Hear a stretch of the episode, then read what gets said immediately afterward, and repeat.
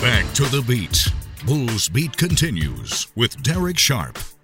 Got him away from the track for a second with Eric Jenkins, whose team has been, well, getting some people's attention, including mine, and a lot for what they've done so far in this indoor season. Just coming back from Boston, where I'm guessing the weather was a little bit more chilly than it is on this as we're taping this on a Wednesday. But, Coach, before we get to that, I know you had a familiar name, Romaine Beckford, be uh, athlete of the week, and then you follow that up with one of your young ladies uh, in Louisville. So, before we get to Boston, First of all, thanks for joining me, and secondly, the lead up to Boston. uh, Would would you sum that up for us? You alluded to Boston being cool. Boston was very cold, um, very very cold. Our kids uh, were doing things like I'm going to walk outside just to see what real cold is, and I was like, well, you got it this weekend. So it didn't last very long. We had a lot of people who jogged very quickly. Some ran to the buses, so uh, that's always good, including the coaches. We had one coach who decided to, uh, you know, kind of ease his way out, and about four or five steps, he went to a jog, and then he went to a sprint. oh, you got to say who that is. You gotta- uh, I don't want to call him out. All but Let's just say he doesn't normally run. Um, so uh, that that's the kind of weather we had in Boston. But I know who you're talking about. very very excited uh, for the kids. Uh, we've had a few uh, solid outings um, for us. Uh, obviously, Romaine started the year off well for us at Gainesville. Um, you know, moving up, taking the school record uh, in the high jump, moving them to the top four spots within the country uh, in that event. Uh, then we followed it up in Louisville, go up and have some pretty good runs. We write off a couple school records. Then Nia Robinson sets, uh, well, actually, sorry, she's second on the list all time, but she was number eight in the country in the long jump with a jump of 6.42 meters, which is over 21 feet. And then this weekend, we split the uh, weekend on Friday. We go to Harvard, have some good things go on there. A lot of people win events, uh, move up on the USF all time list, and then uh, we go over to Boston the following day and break quite a few school records. So it was a good weekend for us. You know, you mentioned Nia, and you sort of hesitated when you were recalling exactly where she slots on the list. I got to ask you, who's in charge of that? Because they're very busy these days, getting out the where they rank and when and how long the school records uh, existed before one of your new members broke them. Well, between uh, Coach Griffiths and the media staff here, they do a good job of trying to get it updated fairly quickly. And we want to keep having them work quickly. Yes. Um, you know, and having folks move up the NCAA list because we want to have representation at the NCAA meet. The NCAA meet is the hardest meet in the country, and I would probably say the hardest meet in the world to make from a qualification standpoint. They take the top 16 individuals uh, and top 12 relays in the country, and usually those people are from all over the world. So if you can make the NCAA championships, then you pretty much can make any meet in the world. It is that good. I saw one of the many tweets from the USF cross country and track and field account that mentioned where your women's long jumpers are right now, two in the country as a group. How does how does that work as far as ranking somebody as a group?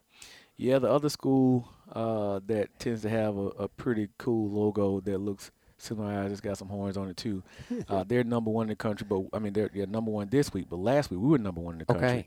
so we're number two after this weekend. Um, but I think that's a testament to the work of Coach Romero Henry, Henry and what he's doing. Uh, his first year he came here and he took Shania Benjamin to the NCAA's and finished 10th in the NCAA's as a true freshman. Uh, and for this year, uh, him to have uh, arguably one of the best uh, jumps groups in the country uh, says a lot about his dedication, his recruiting, and his ability to be able to manage that group. So, I, I, my hats off to him. He's doing a great job, and I, I really think it's only going to get better. I guess it made sense going back to this past weekend to, you know, well, if you're going to be up there, go to both events where a lot of schools doing the, the Harvard and then BU thing. And was there a major difference in the two events as far as your approach, who was going to enter, that kind of thing? Very much so. Uh, they're two totally different tracks.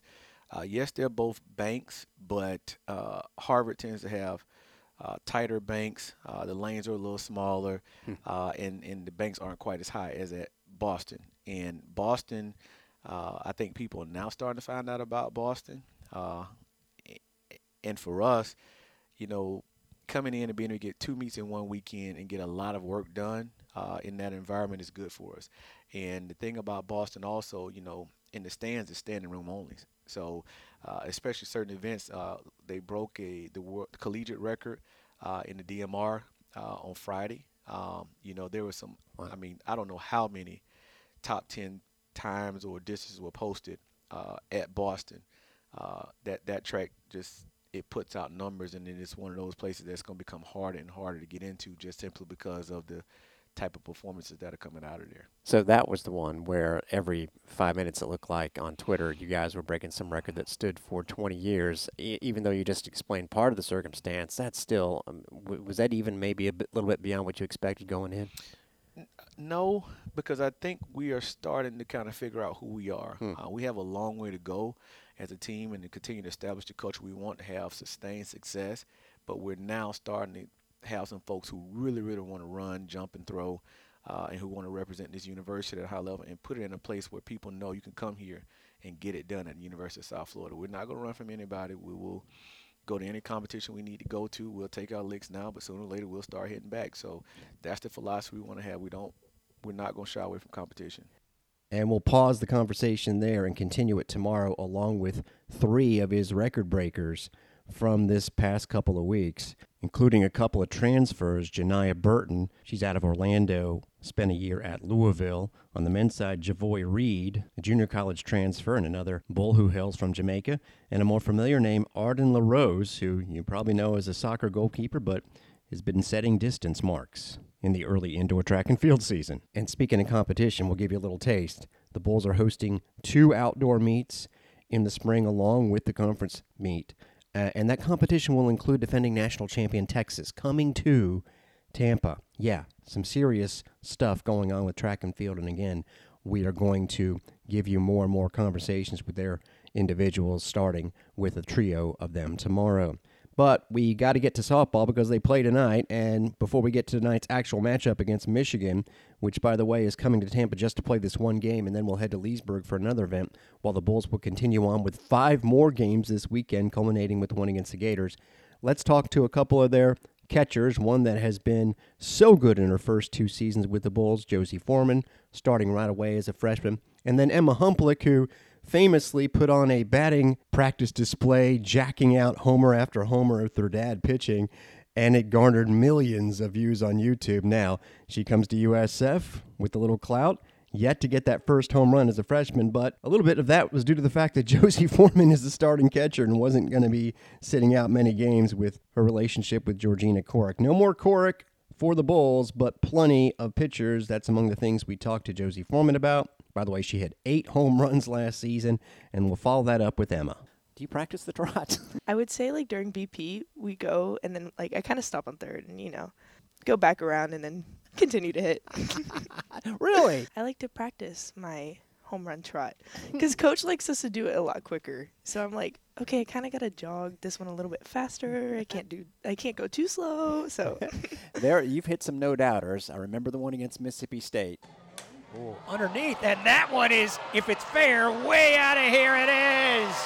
My goodness, another rise ball. The only thing rising is the ball out of the park, and the Bulls fans to their feet. It's four to nothing. Whoa, she destroyed that ball. The Bulls are putting their slugging shoes on here in Tallahassee. They had the hit it here sign way out in the parking garage, and you actually took aim at it. I think you you said you you actually I took did. that as motivation. I did in our um, press conference afterwards. They were like, "What were what was going through your mind?" And I was like, "Well, she's a rise ball pitcher, which is what I like." And I saw the hit it here sign, so why not put the two together and Are- hit it there? Are you telling people that if they want to, I'm not telling people what they need to do, but if somebody wanted to make a sign, a Bulls fan, put hit it here, Josie even, would, would you advise that that be something that would motivate you and go ahead and do it? Probably, All right, good. yeah. Hey, I've always been impressed, obviously, and maybe not everybody knows this, with how you, as a freshman, started calling the games with Georgina Corrick. I know that relationship is not there on the diamond anymore, but uh, I'm guessing you guys are, you know, still friends. Take us through that whole thing. Oh yeah. So it's nice to have George on the side, and she's always continuing to teach us and help us get better. And it's just a, a bond that I think will last a long time. On the side, she's she's still trying to hang around you guys as a coach. Yes, she's a GA, so it's pretty awesome. that is incredible. Is she is she jumping in head first? Is she like trying to be over teachy, or is she uh, picking her spots? No, she she knows what she's doing. That's amazing. That's amazing. All right, so maybe you're going to be catching more of a variety of pitchers this year as opposed to one person 80% or 90% of the time. Speak about your staff. Um, we have a very deep staff this year, and I'm really excited to uh, see what they have because they all offset each other very well and they work with us very well and they just trust us when calling the pitches. So I think it's going to be really exciting. It's going to be different, right? You you've obviously had an ace. I mean, the ace of the entire Division One softball, in my opinion. So. Uh, speak about that part of it. Do you have to have an ace pitcher, do you feel, or can you get by with more of a rotation? I think we can 100% get by with more of a rotation. We have, like I said, I think we have eight pitchers, mm. and I mean, no one's going to be the specific starter. I don't think so. So I think we're going to have a different pitcher almost every game. Nice. And then last thing, um, I am not going to pull up your stats. You probably know your stats. If you have a great year uh, hitting, we already know you're a great catcher. Forget stolen bases. That's obvious. can you can you go double digit home runs? Uh, do you have any sort of goals like that? Um, I do have to say that that is my goal this year. So I know I'm like, coach, if you're listening to this, no, no, it's not my goal, but that is my goal this year. So, Ken, we'll take that part out. You didn't hear that. All right, thank you very much. You're going to do it. I know you are. Thank you. Now with fellow catcher Emma Humplick. Guess what I'm going to ask you about? No, I'm not going to ask you about the thing that everybody asks you about. T- talk, talk about your experience, your first year in college. I'm sure you're learning a lot, not just in class, but in softball. But take us through it from your point of view. Uh, so being far away from home is definitely one of the hardest parts of moving to Florida. Hmm. But softball just kind of keeps everything in the flow. Softball keeps it flowing, so that that's your like your comfort zone. Yes. What else helped make you comfortable last year? Like were certain teammates? Coaches? Yes, Peyton Dixon. Really? Yes, she's just very understanding about everything and listens to anything I have to say. So she just makes. She's also out of state, so we just kind of relate on that level too. I feel like. Um, she's just a good person in my life. Orange, Texas, by the way. Um, yep. uh, point me in the direction of where that is, because I've been to Texas a lot. I kind of know the geography, but um, never been to Orange. Far, far southeast Texas. Okay. So right on the border of Louisiana. Got is the easiest way to describe it. No, I, I get it. And so I, we just finished up the wife and I Friday night lights. So I mean, high school football. But was was it not that crazy in southeastern Texas? No, but it's still a lot of people like to think of Texas football It's like a magical place to be just because it's so like hype. Like everything is, I don't even know. It's just my brother's a senior actually, and he just got offered a bunch of college things. So, but you Texas football is definitely very. But big. it sounds like you're not you're not swept up in it, or are you? Uh, I was in high school, not okay. no more. But all right, last thing, are we going to see some uh, moonshots over the fence this year? Uh, what what have you been working on? That's definitely the hope. I've been working very hard, so that's the goal. Excellent. We look forward to seeing it, Emmett. Thank you. Thank you. I know Josie Foreman's going to slot in the middle of the lineup. I know that Megan's Sheehan and Pierre will probably be at the top, and after that, it is a guessing game. Ken Erickson knows the answers. He talked to Joey Johnston about the depth of the lineup, and of course, pitching is going to be a little bit committee like. So we'll find out together how they perform against Michigan. Now, the Wolverines are going to be lost. They don't have their all time winningest head coach in NCAA softball history anymore. That's Carol Hutchins, who retired after 29 years. Who is this Bonnie Tholl that's there? Oh, Bonnie Tholl was Carol Hutchins, again, the NCAA all time leader in wins, assistant for all 29 years. Michigan brings back 12 players from its 38 and 18 team in those 29 years, by the way, the last 27, they made the NCAA tournament. They've added some decent pieces like an outfielder, Ella Mataya, who hit 373 for Boston College a couple years back, and two pitchers, Hannah George out of North Carolina and Jessica LeBeau, who was an all MAC conference performer in the circle at Kent State. Four nationally ranked prospects among their six freshmen, so yeah, they're going to be good. Three of their top five hitters are back. Lexi Blair, who hit 338 last year and is a three time All Big Ten first teamer. Now, they did graduate their top two pitchers. In fact, Megan Beaubien and Alex Storako were basically co aces. Ironically, Lauren Derkowski, who is the third pitcher last year, actually is the one that the Bulls faced and beat. Josie Foreman homered off of her, I would guess. Derkowski pitches tonight. We'll be on the air at 6 o'clock. Now, here's a little bit of baseball head coach Billy Mohl on the shiny new infield turf. Obviously, it's going to play the same every single day. When you show up here, you bring a recruit out here. The field looks great all the time. Um, you know, putting the simple thing of putting the grounds crew putting lines down every day. Now they don't have to do that. Frees them up to do other things.